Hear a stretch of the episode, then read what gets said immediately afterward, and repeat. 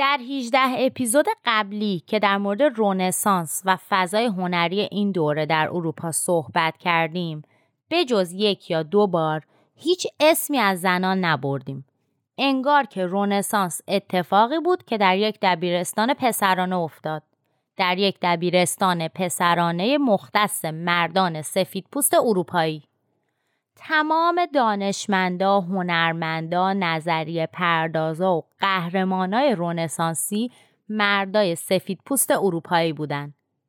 رونسانس با تمام برکات و دستاورداش اتفاقی همه شمول نبود به خصوص در ابتدای اون و تقریبا 100 سال طول کشید تا زنان آهسته آهسته سوار معدود سندلی های خالی قطار رونسانس بشن تازه اونم به لطف معدود پدران اومانیست برابری خواهشون اما همون اندک زنانی که تونستن سوار این قطار بشن کم کم راه و جا رو برای دیگر زنان باز کردند و باعث شدن سرنوشت زنان در قرنهای بعدی تغییر کنه.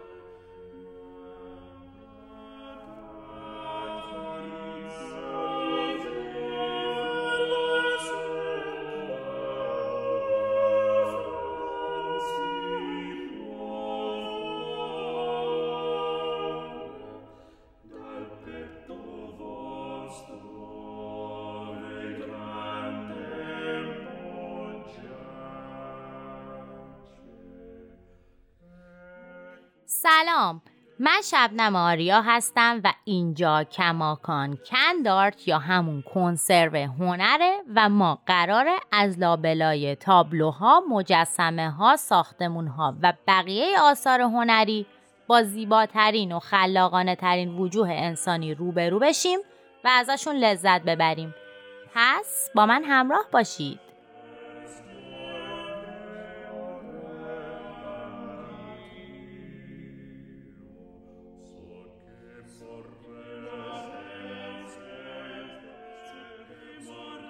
قبل از هر چیز باید بابت دو تا اشتباهی که تو اپیزود قبل مرتکب شدم ازتون عذرخواهی کنم. اول اینکه من می‌دونم که لب به کلام درسته و توی نوشتمم نوشتم لب به کلام ولی انقدر ما از چندین سال پیش به مسخره گفتیم لب کلام که من اشتباهی گفتم لب کلام و از این بابت واقعا عذر می‌خوام. یه اشتباه دیگه هم که کردم اینه که یه جایی گفتم فردریکو زوکاری. در حالی که فدریکو زوکاری درست بوده. الانم یادتون باشه فدریکو زوکاری درسته. همین دیگه بریم سراغ اپیزود 19 هم. امروز می‌خوایم راجع به دو نفر از اولین هنرمندان زن رونسانس صحبت کنیم. اما قبلش می‌خوام راجع به وضعیت زنان اروپایی در دوران رونسانس یه توضیح مختصری بدم که بفهمیم چرا تعداد هنرمندان زن و به طور کلی متخصصین زن در اون دوران انقدر انگشت شمار بوده. البته احتمالا خودتونم بدونید که در دنیا کلا چندین ساله به خصوص بعد از جنگ جهانی دوم که بیشتر مردای اروپایی یا در جنگ کشته شدن یا دچار نقص عضو شدن زنان انقدر وارد عرصه های عمومی شدن و در واقع قبلش حتی در اروپا با وجود اون همه پیشرفت زنان با محدودیت های زیادی دست و پنجه نرم می‌کردن و دو تا جنگ جهانی پشت سر هم یه جورایی جامعه رو مجبور کرد که از زنان به عنوان نیروی کار استفاده کنه و همین موضوع راه زنان رو به کارخونه ها، دانشگاه ها و عرصه های عمومی بیشتر و بیشتر باز کرد. ولی در دوران رونسانس زنان کلا شرایطشون فرق داشت. اونها در قالب دختر، همسر، مادر یا بیوه تعریف می شدن. در حالی که مردا با توجه به جایگاه اجتماعی و تخصصی که داشتن شناخته می شدن. زنان در طبقات بالاتر و اشراف چون از املاک سهم داشتن خیلی کنترل می‌شد زندگیشون یعنی نمی‌تونستن با هر کسی ازدواج کنن چون ازدواج اونا مستقیما روی ثروت خانواده تاثیر میذاشت برای همین در اغلب موارد زنان طبقات بالای جامعه ازدواجای مسلحتی می‌کردن. با مردایی اغلب بسیار بزرگتر از خودشون که از لحاظ مالی به ثبات رسیده بودن و چون اختلاف سنی ها بعضی وقتا دیگه خیلی زیاد بود کلا اینا دوتا زندگی جدا از هم داشتن و فقط محض انجام وظیفه و بقای نسل یا چند تا بچه میزایدن یعنی چند تا بچه درست می‌کردن با هم در واقع و بعد خانم اونا رو میزایید حالا. زنان دهقان و در شهرها زنان طبقه کارگر و صنعتگر وضعیتشون با زنان طبقه اشراف فرق داشت. این کارگری که من اینجا میگم با کارگر قرن 18 و 19 فرق داره. منظور کسایی که مثلا شوهراشون چه می‌دونم کفاش بودن کار صنعتی انجام می‌دادن صنعتی اون موقع. اینا وضعیتشون با زنای طبقه اشراف فرق داشت و یه ذره دستشون بازتر بود. یعنی اگه خوششانس بودن می‌تونستن با کسی که دوستش دارن ازدواج کنن. خوششانس و از اون جهت میگم که یعنی می‌تونستن یکی رو پیدا کنن که دوستش داشته باشن و منظورم اینه. سن ازدواجشون هم بالاتر از زنان اشراف بود و چون در کارا مشارکت داشتن یه نیمچه استقلالی هم پیدا می‌کردن. همینطور در صورت فوت یا نبوده همسرانشون به جاشون کار می‌کردن و همین باعث شده بود که یه سری از این زنان دهقان و صنعتگر عضو اتحادیه ها هم بشن. زنان تا قبل از ازدواجشون باید باکره میموندن و این موضوع خیلی خیلی مهم بود. از دخترها انتظار می‌رفت تا سفت و سخت مواظب باکرگیشون باشن که این از آموزه های مسیحیت میومد و چیزی بود که هم در نوشته های یونان باستان و هم در عهد جدید روش خیلی تاکید شده بود و هر دو ریشه در پدر سالاری داشت. در دوران رونسانس تاکید بر لزوم حفظ باکرگی دخترها حتی از قبلا بیشتر شد چون اصلا حیثیت یک خاندان وابسته به باکرگی دخترانش بود و اگه به دختر بیچاره تجاوز می‌شد یا یکی گولش می‌زد و باهاش سکس می‌کرد این موضوع نه تنها باعث بیآبروی اون دختره می‌شد بلکه تمام مردان خانواده اعم از پدر و برادران اون دخترم بیابرو می شدن. در واقع دخترها مسئول حفظ باکرگیشون بودن و اگر بهشون تجاوز هم می‌شد باز اونا مسئول بودن یعنی حتی وقتی دختری مورد خشونت و آزار قرار می گرفت و خودش بزرگترین قربانی اون اتفاق بود بازم تقصیر کار شمرده می‌شد و باید تنبیه می‌شد. چقدر آشناس واقعا. حالا این تنبیه اون موقع بسته به جایگاه مردان خانواده در موارد مختلف متفاوت بود. اگر دختر یک نجیب زاده باکرگیشو از دست می‌داد عواقب سنگینتری در انتظارش بود تا دختر یک کارگر. چون اون نجیب زاده از احترام و حیثیت بیشتری برخوردار بود در جامعه. در اغلب موارد این دخترای بیچاره از طرف مردای خانواده ترد می شدن و چاره ای نداشتند جز اینکه به تن فروشی روی بیارن تا بتونن خرجشون رو در بیارن. چون کار دیگه ای هم نمی‌تونستن خیلی وقتا بکنن.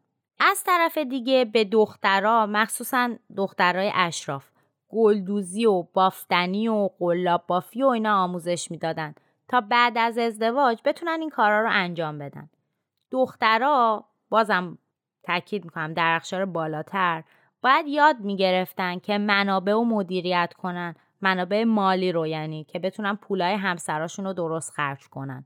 به کارهای خدمتکارا نظارت کنن و به اعضای خونه رسیدگی کنن و باید همیشه با افت فرمان بردار و ساکت میموندن.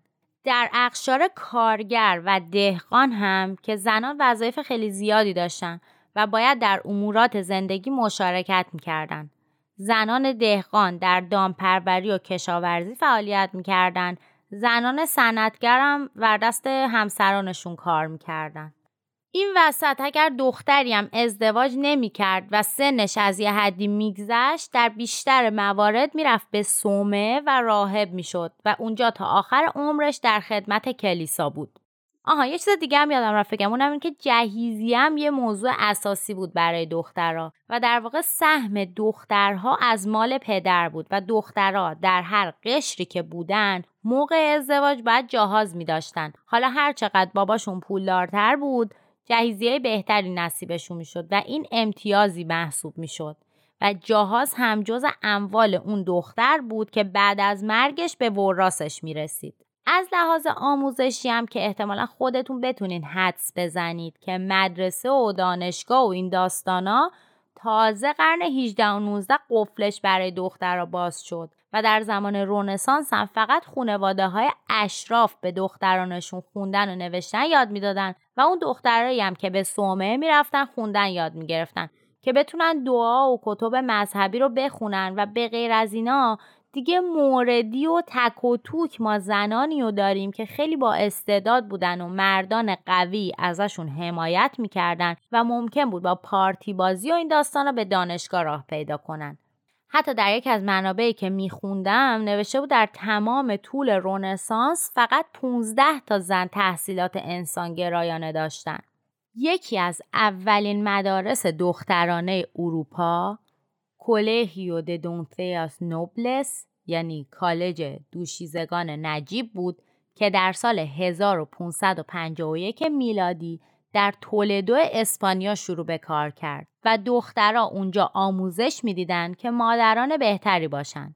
بنیانگذارانش هم اسقف اعظم تولدو و کاردینال خوان مارتین سیلفئو بودند و این کار رو با حمایت فیلیپ دوم پادشاه اون زمان اسپانیا انجام دادن. ولی میگم دیگه مثل زمان قاجار ما بوده یه جورایی و خیلی رایج نبوده که دخترها برن مدرسه یا دانشگاه. و وقتی که سرچ کنید می‌بینید که تک و توک موردایی که مثلا زنانی پزشک شدن یا دانشمند شدن و خیلی هم سختی کشیدن و پدران قدرتمند و پرنفوذی داشتن که حمایتشون می‌کردن.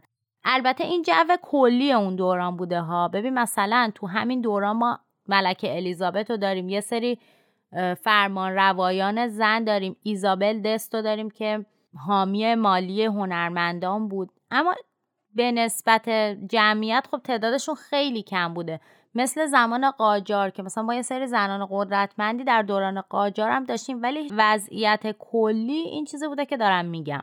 کلا جامعه اون زمان در واقع به زنان به مسابه ابزار بقا و تولید نسلهای آینده نگاه می‌کرده و کارکرد زنان این بود که بچه به دنیا بیارن و تربیت کنن و به امور خونه برسن و امور خارج از خونه رو به مردا واگذار کنن. و خب طبیعیه که وقتی روی کرده جامعه اینطوریه فضایی هم برای ابراز وجود زنان نیستش خیلی. زنان هم نمی‌تونستن اگر استعدادی داشتن شکوفاش کنن.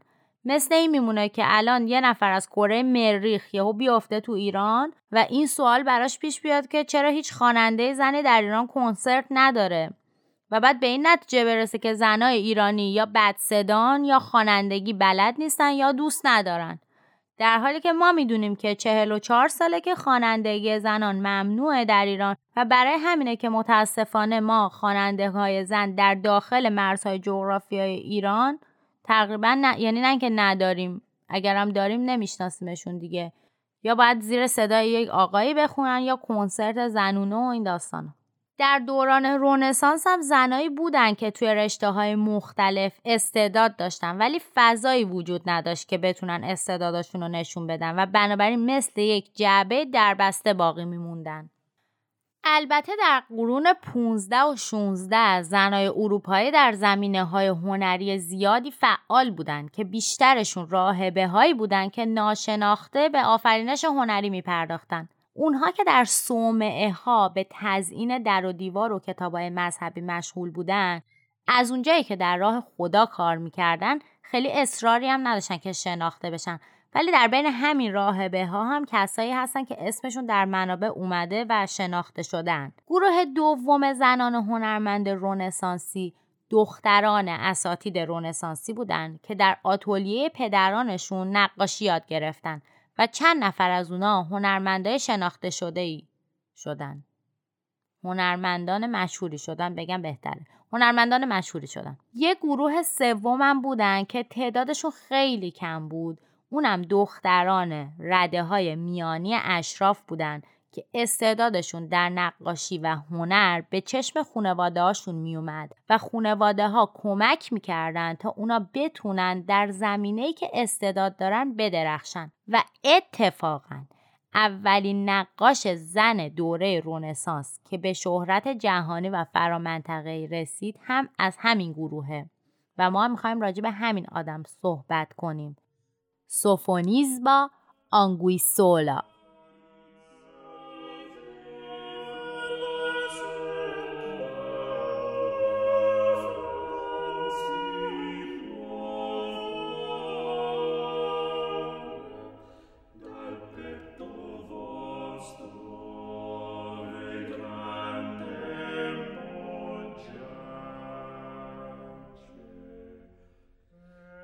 سوفونیز با آنگویسولا اولین هنرمند زن رونسانسیه که در زمان حیاتش به شهرت جهانی و در واقع فرامنطقه‌ای رسید. اون قادر بود پورترهایی بکشه که در عین حال که بسیار به واقعیت نزدیک بودن ولی پیچیده هم بودن و در عین سادگی و جذابیت ذهن بیننده رو درگیر می‌کردن. اون از کشیدن self پورتره یا خودنگاره برای معرفی خودش به عنوان هنرمند استفاده کرد و بعد از همون مهارت و تکنیکی که در کشیدن self پورتره ها داشت برای کشیدن خاندان سلطنتی اسپانیا استفاده کرد تا بتونه توانمندی حکمرانی اونها رو تبلیغ کنه. سوفونیزبا رو با عنوان معجزه طبیعت و کارش رو با عنوان معجزه هنر توصیف می‌کردن. که البته علتش این بوده که چون زنان هنرمند و تحصیل کرده ندیده بودن فکر این یکی استثناست و مثلا معجزه ای شده که این زن تونسته نقاش بشه و حالا مثلا تحصیلات داره و اینا. از حق نگذریم واقعا هم دختر با استعدادی بوده هم با کمالات بوده هم خیلی خوشگل بوده هم خیلی تحصیل کرده بوده موسیقی و رقص می‌دونسته. شبیه مجلس خواستگاری شد این توصیفاتی که کردم همه اینا باعث شد که در بین اشراف ایتالیا و اسپانیا بسیار محبوب بشه و از اونجایی که این لیبل معجزه و استثنایی بودن بهش زده شده بود خیلی هم تهدید خاصی برای جامعه مرد سالار به حساب نمی اومد. با این حال سوفونیزبا با حضور در محافل عمومی و روشنفکری مرزهای فرهنگی رو به نفع خودش و زنان دیگه جابجا جا کرد و تبدیل شد به یکی از مشهورترین پورتر نگاران یا چهره نگاران زمان خودش. شاید مهمترین دلیل رسیدن سوفونیزبا به این جایگاه بعد از استعداد و تلاش های شخصیش داشتن پدر جاه طلب و بسیار باهوشی بود که با آموزش ها و حمایت های بیدریقش باعث شد دختر با استعدادش اینطور بدرخشه و به شهرت برسه. سوفونیزبا در سال 1532 میلادی در شهر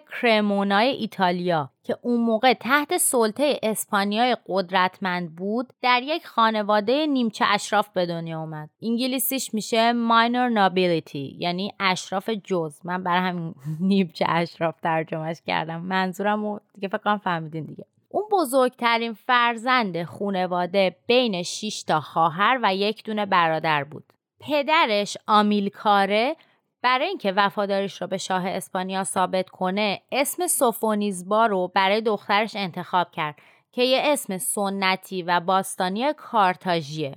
بعد هم آموزش های انسانگرایانه مرسوم خاندان اشراف رو به فرزندانش داد که شامل مطالعه به زبان لاتین، مطالعه نوشته های یونان و روم باستان، نقاشی، موزیک، مطالعه نوشته های معاصر انسانگراها بود. در همین آموزش ها سوفونیز با هوش و استعداد زیادی از خودش نشون داد و مرزهای یادگیری رو در نوردید و اینجا بود که باباش به فکر افتاد از استعدادهای دخترش حداکثر استفاده رو بکنه تا بتونه ازدواج سطح بالایی رو براش رقم بزنه و کل خاندان رو ارتقا بده.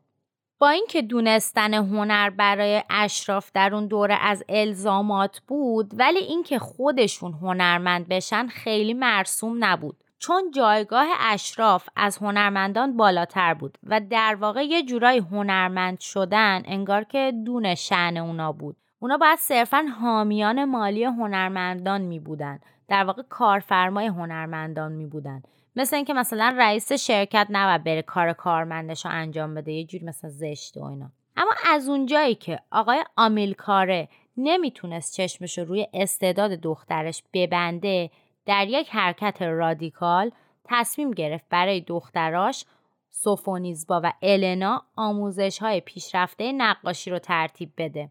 بنابراین اونا رو به عنوان کارآموز فرستاد به آتلیه برناردینو کمپی یکی از اساتید mannerist شهر که خودش به روم و پیش جولیو رومانو رفته و آموزش دیده بود. سوفونیزبا در اون آتلیه از روی کار اساتیدی مثل پارمجانینو کپی کرد ولی ترجیح می‌داد که از روی زندگی عادی کار کنه یعنی همین چیزایی که دور ورش بود منظور اینه استاد بعدی آنگوی سولا برناردینو گاتی بود که تحت تعالیم اون سوفونیزبا با استایل کورجو و پارمجانینو بیشتر آشنا شد و نقاشی هایی که حدود سال 1550 کشیده نشون دهنده یک تغییر و نوآوری در کارشه که بعدها تبدیل شد به مشخصه سبکی اون یعنی کشیدن پورترهایی آغشته به ظرایف روایی و روشنفکری.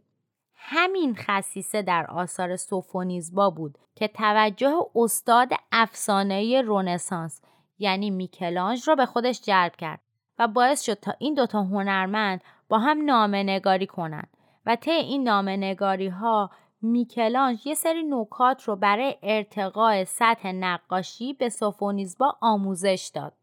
مثلا یه بار سوفونیزبا یه طراحی از یه دختری که با لبخند داشت به یه زن مسن خوندن یاد می‌داد رو برای میکلانج فرستاد و میکلانج در جواب بهش گفت که کشیدن یک پسر گریان می‌تونه چالش برانگیزتر باشه. سوفونیز با هم یه طراحی از پسر بچه ای کشید که خرچنگ گازش گرفته بود و داشت گریه می‌کرد.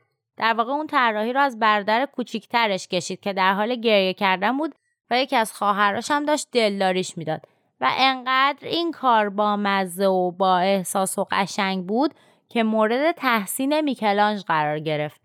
حتی گفته میشه که کاراواجو هنرمند افسانه سبک باروک که در فصل بعد این پادکست مفصل راجبش حرف خواهیم زد نقاشی بوی بیتن بای لیزرد پسری که مارمولک گازش گرفت رو با الهام از این طراحی سوفونیزبا کشیده. عکساشو می‌ذارم تو پیج اینستاگرام ببینید و مقایسه کنید. در طی سالهای جوونی سوفونیزبا که اون در آتولیه های مختلف مشغول گسترش و ارتقاء توانایی های نقاشیش بود باباشم بیکار نشسته بود و دخترش رو به عنوان هنرمند و چهره نگار به اشراف معرفی می‌کرد و همه جا براش تبلیغات می‌کرد. و انقدر این کار رو کرد تا در سال 1559 میلادی دیگه همه حتی خارج از مرزهای ایتالیا اونو به عنوان هنرمند زن نقاش شناخته بودن و همین شد که پادشاه فیلیپ دوم ازش درخواست کرد تا به عنوان ندیمه ملکه جوان الیزابت به دربار اسپانیا بیاد. ندیمه ملکه معمولا زنی از اشراف بود یعنی یه زن اشراف ساده بود. که هم صحبت ملکه می‌شد و بعد خیلی تحصیل کرده و با کلاس می بود و اینا که در حد هم صحبتی با ملکه باشه. البته به کسایی هم که کارهای ملکه رو می‌کردن باز تو فارسی میگن ندیمه ولی این واژه کورت لیدی که توی منابع اومده بیشتر همین مفهومی رو میده که من گفتم. البته با تحقیقاتی که کردم اینو میگم. و اگه مترجمی بینتون هست که واژه جایگزین بهتری سراغ داره برام بنویسه لطفا. حالا خلاصه که سوفونیزبا رفت به دربار فیلیپ دوم و در مدت اقامتش در کنار ملکه بهش آموزش طراحی و نقاشی داد و یک پورتره هم از ملکه کشید. البته به جز اون یک عالم پورتره‌های بزرگ و کوچیکم از خاندان سلطنتی کشید که برای این کار از یک روش جالبی استفاده می‌کرد. یعنی در عین حالی که این حال سلطنتی بودن و royal بودن و بازنمایی می‌کرد اما در عین حال خیلی عادی و طبیعی این آدما رو می‌کشید. خیلی عادی و معمولی. که این ویژگی در فضای هنری ایتالیا و اسپانیا به شدت مورد توجه نویسنده های هنری و مجموعه دارا قرار گرفت و از این بابت کلی تشویق شد. سوفونیزبا در این مدت با ملکه الیزابت اسپانیا خیلی هم دوستای خوب و صمیمی شدن و وقتی که الیزابت در سال 1568 میلادی از دنیا رفت بقیه اطرافیانش به فرانسه و جای دیگه برگشتن ولی آنگویسولا به درخواست پادشاه در دربار موند تا به فرزندان پادشاه تدریس کنه. همزمانم شاه ترتیب یک ازدواج اشرافی رو برای اون داد و یک جهیزیه مجلل هم براش فراهم کرد تا مطمئن بشه که آیندهش تأمین خواهد بود و اون به نقاشی و فعالیت های هنریش ادامه خواهد داد. کلا این آقای فیلیپ خیلی هوای زنان رو داشت و در توضیحات ابتدای همین اپیزودم گفتم که اولین مدرسه دخترونه در اروپا با حمایت همین فیلیپ دوم در تولدو تأسیس شد. برگردیم سر موضوع اصلی. سوفونیزبا با فابریتزیو د مونکادا نایب السلطنه سیسیلی الاصل پاترنو ازدواج کرد و رفت به سیسیل. از اونجایی که اون جز اشراف بود وقتی نقاشی می‌کشید بهش دستمزد نمی‌دادن چون که زشت بود. به جاش بهش کادوهای گرون قیمت می‌دادن و اونم تمام اون کادوها رو با خودش برد و شد جز مهریش و در قرارداد ازدواجش لیست این اشیاء گران قیمت آورده شده که نشون دهنده موفقیت چشمگیرش در دربار فیلیپه. بعد از اینکه رفت به سیسیل دیگه خیلی خبر خاصی ازش نداریم. فقط می‌دونیم که نقاشی میکشیده و آموزش می‌داده به دیگران. تا سال 1579 که شوهرش فوت می‌کنه و سوفونیزبا هم به همین مناسبت یک تابلو محراب کادو میده به کلیسای منطقه و بعدم تصمیم می‌گیره برگرده شمال ایتالیا تا نزدیک خونوادش باشه. توی راه اومدن به خونه چون با کشتی اومد شمال ایتالیا عاشق اوراتزیو لوملینو کاپیتان کشتی شد و با اینکه خانوادش رضایت ندادن ولی بازم پادشاه فیلیپ به دادش رسید و ازدواجش رو تایید کرد و سوفونیزبا هم شد نماینده فیلیپ در جنوا و بهش هنرمند و آثار هنری جدید برای کاخ جدیدش در الاسکوریال معرفی می‌کرد. آنگوی سولا 35 سال بعدی عمرش رو در جنوا زندگی کرد و توی این شهر هم خیلی معروف شده بود و با خانواده های اشراف و هنرمندای مختلف رفت و آمد داشت و دور همی های روشنفکری برگزار می‌کرد و از اونجایی که بندر جنوا در حال رونق گرفتن بود و مردم داشتن پولدار می شدن و قصر و خونه های قشنگ می ساختن کلی هم سفارش بهش می‌دادن. در سال 1615 میلادی هم آنگوی سولا و همسرش اوراتزیو به پالرمو نقل مکان کردن به خاطر کار اوراتزیو و اونجا هم هنرمندا دور سوفونیزبا جمع شدن و از نصایحش برای ارتقای کیفیت کاراشون استفاده کردند. در سالهای آخر عمرش سوفونیزبا به خاطر ضعیف شدن بیش از اندازه چشماش که نمی‌تونست نقاشی کنه یعنی تقریبا نمی‌دید ولی بازم حامی قدرتمند هنرمندان بود و به هنرمندای جوون و با استعداد کمک می‌کرد و راهنماییشون می‌کرد که بتونن کارشون رو توسعه بدن. در سال 1624 و یک سال قبل از فوتش آنتونی فاندایک نقاش بلژیکی که اون موقع 24 سالش بود به ملاقاتش رفت و یک پورتره ازش کشید و در حین نقاشی هم راجع به هنر با همدیگه حرف زدن و به گفته وانداک یا فانداک با وجود کهولت سن و بینایی ضعیف با کماکان از نظر ذهنی بسیار چابک و قوی بوده و چیزایی که راجع به نقاشی به وانداک یاد داده از هر چیز دیگه ارزشمندتر بوده. کارای آنگوی سولا یه حال داستان طوری داره که صحنه های معمولی روزمره رو به صحنه های جذاب و شیرینی تبدیل می‌کنه. بازنمایی زیبایی و شخصیت پردازی پورتره ها در کاراش یکی از ویژگی هایی بود که بعدها تبدیل شد به ویژگی سبکی باروک. موفقیت چشمگیر اون به عنوان اولین هنرمند زن شناخته شده تأثیر زیادی روی زنان با استعداد و هنرمند گذاشت و باعث شد الگوی جدیدی پیش روی زنان و جامعه قرار بگیره. البته به دلیل همین جنسیتش سوفونیزبا بعد از مرگ تقریبا میشه گفت به کلی فراموش شد تا در سال 1970 میلادی که فمینیستای غربی دوباره اونو از نو کشف کردن و اطلاعاتش رو منتشر کردن.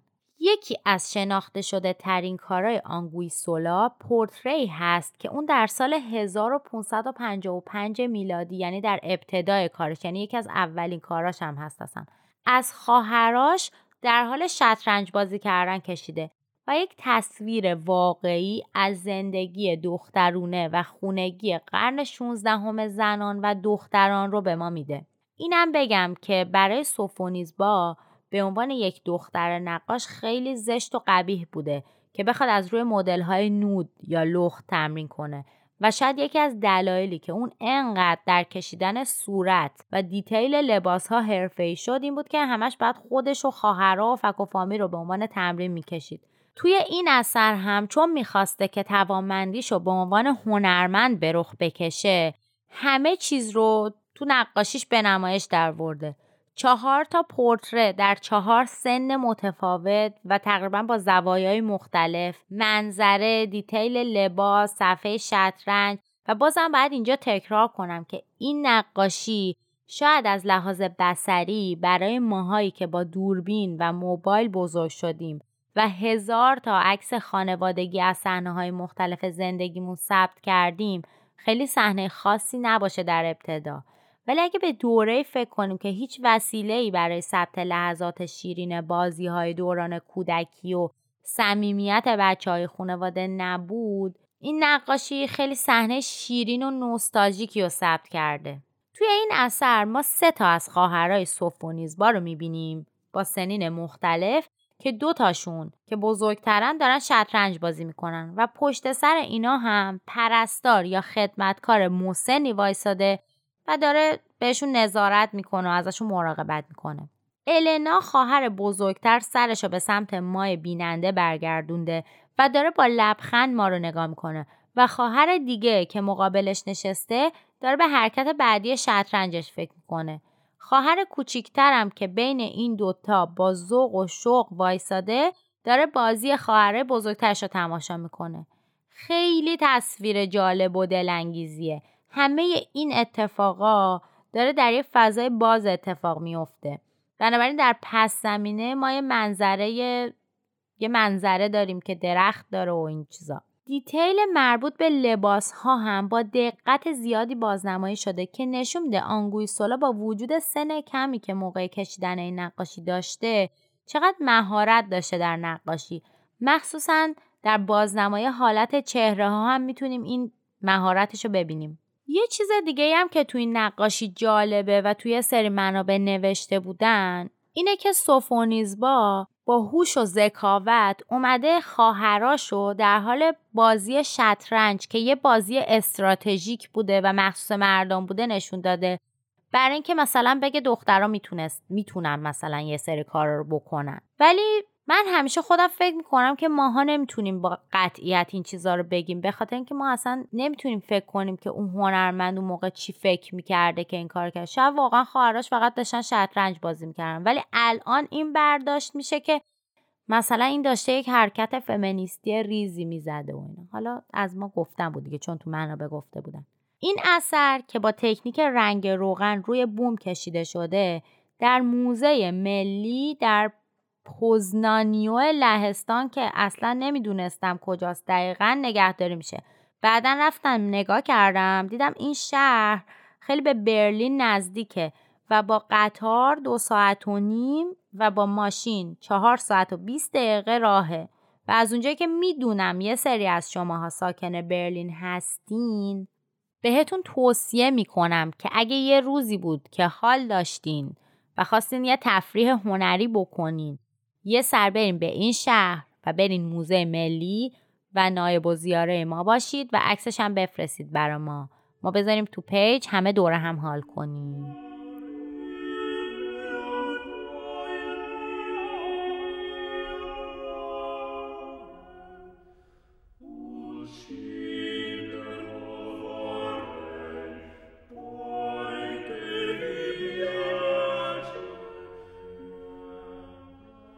خب هنرمند بعدی که امروز می‌خوایم راجع بهش بگیم جز گروه دوم هنرمندان زن رونسانسیه یعنی دختر یکی از اساتید رونسانس در بولونیا.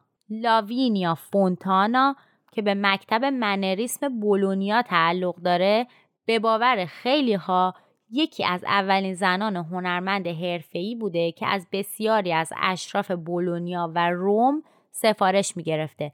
و حتی در خارج از مرزهای ایالات پاپی هم مشتری داشته از جمله همون پادشاه اسپانیا. اون بین یازده تا بارداری که داشته بانو کارخونه جوجه کشی داشته گویا در کنار آتلیه نقاشی. اگه الان بود از طرف بیت رهبری ازش تقدیر می‌کردم به عنوان زن نمونه. حالا خلاصه بین این یازده تا بارداری پورتره با ابعاد بزرگ رو آفرید. که به خاطر رنگ های درخشان و توجه به جزئیات لباس ها و جواهرات مورد توجه قرار گرفتن. اصلا از کارای فونتانا یه سری طراحهای لباس به عنوان منبع برای بررسی تاریخ لباس در اروپا استفاده می‌کنن. انقدر که دیتیل لباس ها رو با جزئیات نشون داده.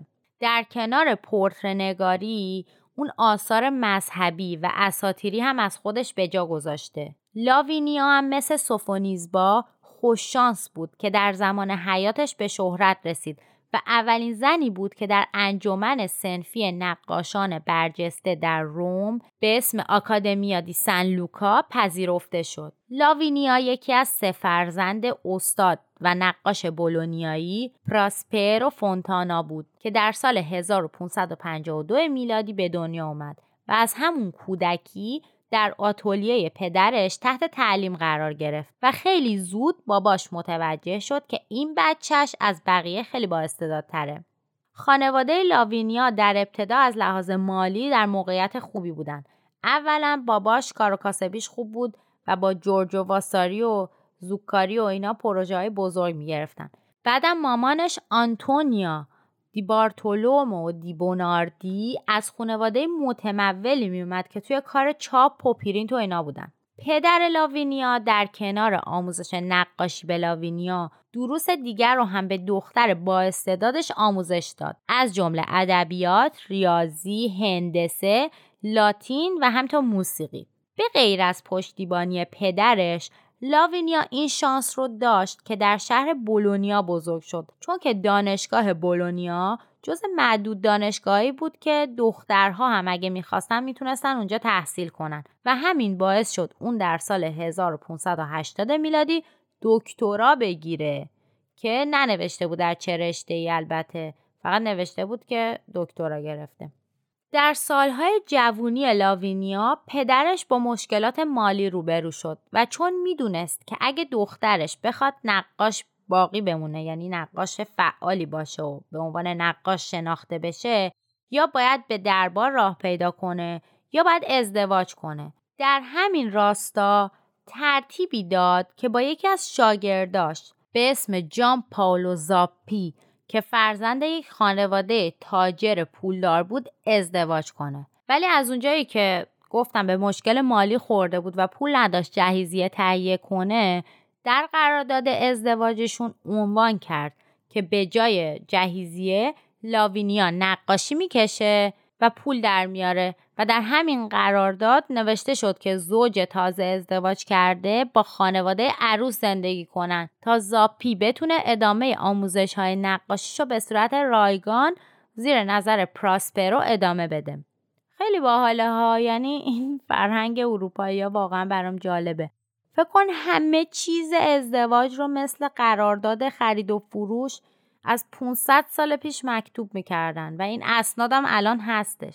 حالا خلاصه به معلوم شد که داماد خیلی در نقاشی استعدادی نداره در واقع بی استعداده بنابراین بی خیال نقاشی شد و تصمیم گرفت که به عنوان کمک و وردست عروس کار کنه چون عروس کارش خیلی بهتر بود و سفارشات بیشتری می گرفت.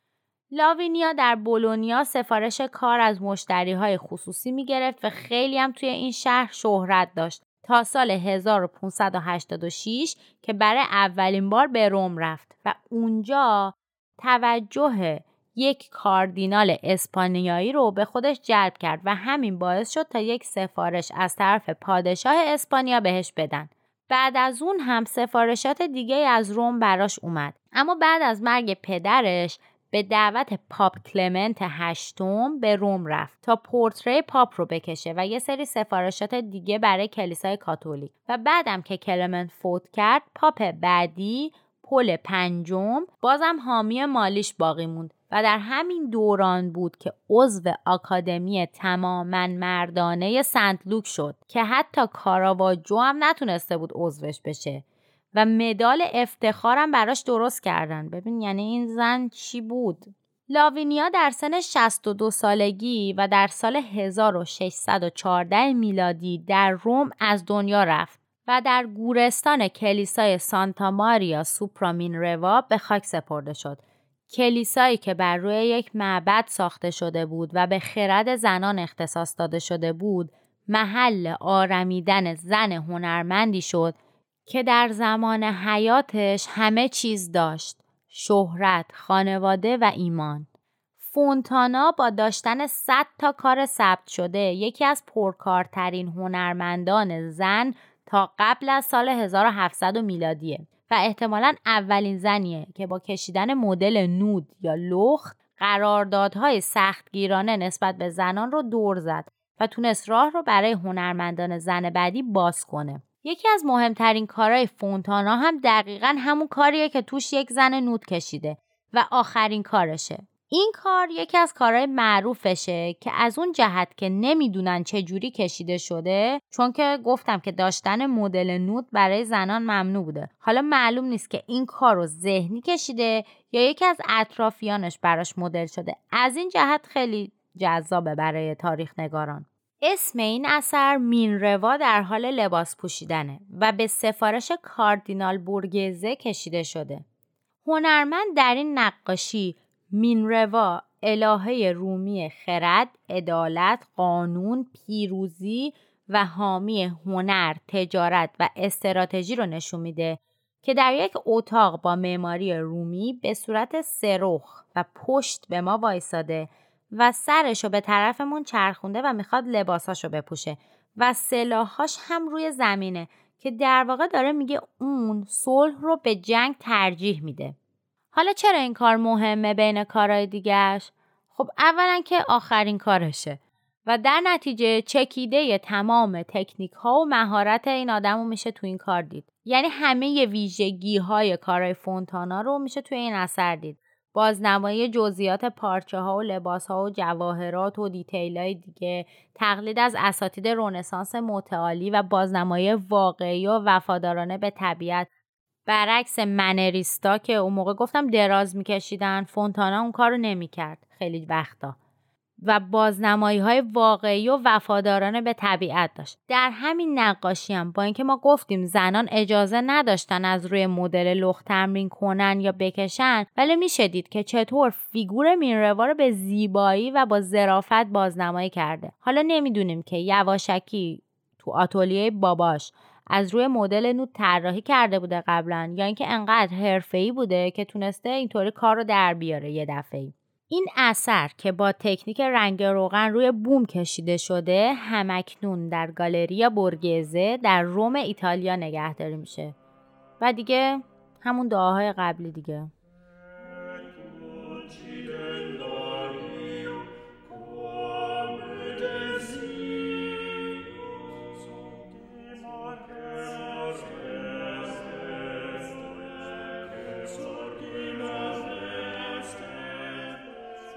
اپیزود 19 همه ما که یک اپیزود زنانه بود همینجا به پایان می‌رسه. اینم بگم که موسیقی که در طول این اپیزود شنیدید کار یکی از اولین زنان آهنگساز رونسانسیه که تمام قطعاتش در کتاب چاپ شده و در تاریخ موسیقی غرب ثبت شده.